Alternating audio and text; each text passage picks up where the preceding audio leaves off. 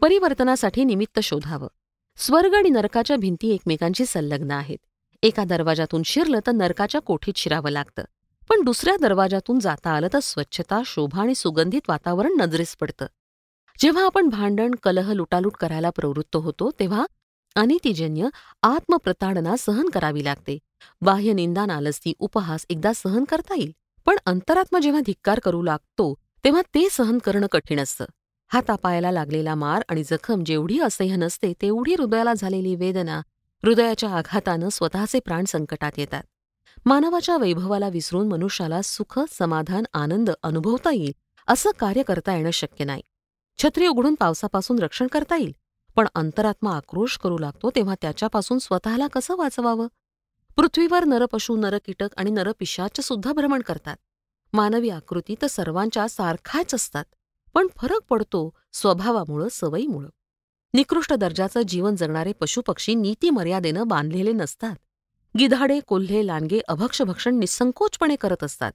गाढवात आणि कुत्र्यात पती पत्नी मुली बहिणींचे कोणतेच नाते नसते आणि चव्हाट्यावर देखील ते वासनातृप्ती करण्यात त्यांना गैर वाटत नाही. मलमूत्र कुठंही विसर्जन करण्यात त्यांना कुठलाच संकोच वाटत नाही. हे कोणाचंही शेत खाऊन टाकू शकतात. लहान लहान जीवजंतूंना कुठलाही दयाभाव न दाखवता वगळे गिळून टाकण्यात व्यस्त असतात. ही एक वेगळी दुनिया आहे. त्यांची देखील एक विशिष्ट मर्यादा आहे. पण मनुष्य बऱ्याचशा विभूती सोबत घेऊन जन्माला आलेला आहे. त्याला सृष्टीचा मुकुटमणी मानण्यात आला आहे. अशा स्थितीत त्याच्या खांद्यावर विशेष जबाबदाऱ्याही आहेत. कठोर नियमामर्याद्यांचं पालन आणि प्रतिबंधांपासून दूर राहण्याचं अनुशासनही तेवढंच आवश्यक मानलं गेलंय. एखाद्याजवळ तलवार आहे याचा अर्थ त्याला वाटेल त्याची हत्या करत सुटावं असं नाही. बुद्धिमत्ता आहे याचा अर्थ असा नाही की त्याच्या बळावर जगाची राख रांगोळी करण्याचा प्रयत्न करत राहावं. अनितीनं वागण्याचा स्वच्छंदपणे राहण्याचा परवाना तर कोणालाच मिळालेला नाही. अशा पातळीवरचं चातुर्य आत्मसात करून आत्मा आणि परमात्म्याच्या डोळ्यात धूळ फेकण्याचा अहंकारानं उत्मत्त होऊन आपल्या वागणुकीनं सबंध वातावरण अत्याचारानं भरून टाकण्याचा प्रकार होत असेल तर त्याला काय म्हणावं? उघड्या डोळ्यानं कुणाकडेही पाहिलं तर आज सर्वत्र समस्या गुंतागुंती डावपेच कपट कारस्थानं जुलूम जबरदस्ती कलह यांचे काळेकुट्ट मेघ पसरलेले दिसतात. ज्या निसर्गाच्या कुशीत शिरून आनंदाचं अमृतपान करावं त्या सृष्टीरूपी मातेचाच गळा घोटण्यास आम्ही उद्युक्त झालो आहोत. ज्या वनसंपत्तीतून आम्हाला अन्न जल वनस्पती मिळतात त्या वनवैभवाशी आमचं भावासारखं नातं आहे ते वैभव आम्ही असंच नष्ट करत गेलो तर आमची अवस्था पक्षाघात पीडिताप्रमाणे झाल्या वाचून राहणार नाही. भूगर्भाचं भयानक उत्खनन निसर्गाला पोकळ बनवल्या वाचून राहणार नाही. विषारी धूर आणि कारखान्यातून बाहेर पडणारं सांडपाणी आमच्या जलसंपत्तीला विषमय बनवत आहे. आकाशातील वायुमंडळ निरंतर प्रदूषित होत आहे. विकिरण आणि कोलाहलानं भरलं जातंय. यामुळे पृथ्वीचं रक्षाकवच फुटत आहे आणि वाढलेल्या उष्णतामानानं बर्फ वितळून समुद्राची मर्यादा वाढण्याची लक्षणं दिसत आहे.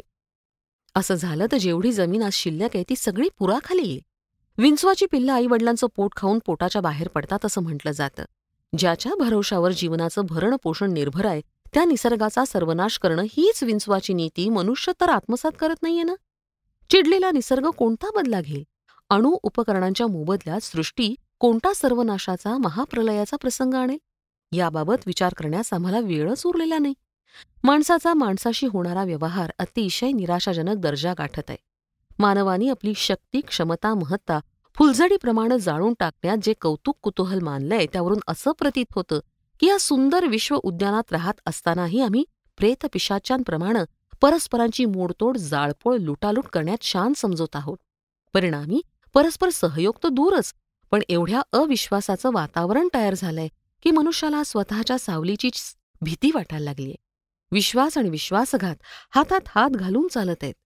असंयमाच्या अतिरेकानं शारीरिक स्वास्थ्य आणि मानसिक दूरदर्शिता मातीमूल झालीय. धनाला पैशाला एवढे अपार महत्त्व आलंय की कोणी कोणाबरोबर वाटेल तसा उद्धटपणा करून दुष्टपणा करून धन मिळवावं आणि त्यात काहीच गैरमानू नये अशा अत्याचारानं बरबटलेल्या वातावरणात कोणतं शरीर बुद्धी कुटुंब आणि समाज सुखी राहू शकेल? सुखा समाधानाची आनंदाची आशा उरली नाही उरत नाही.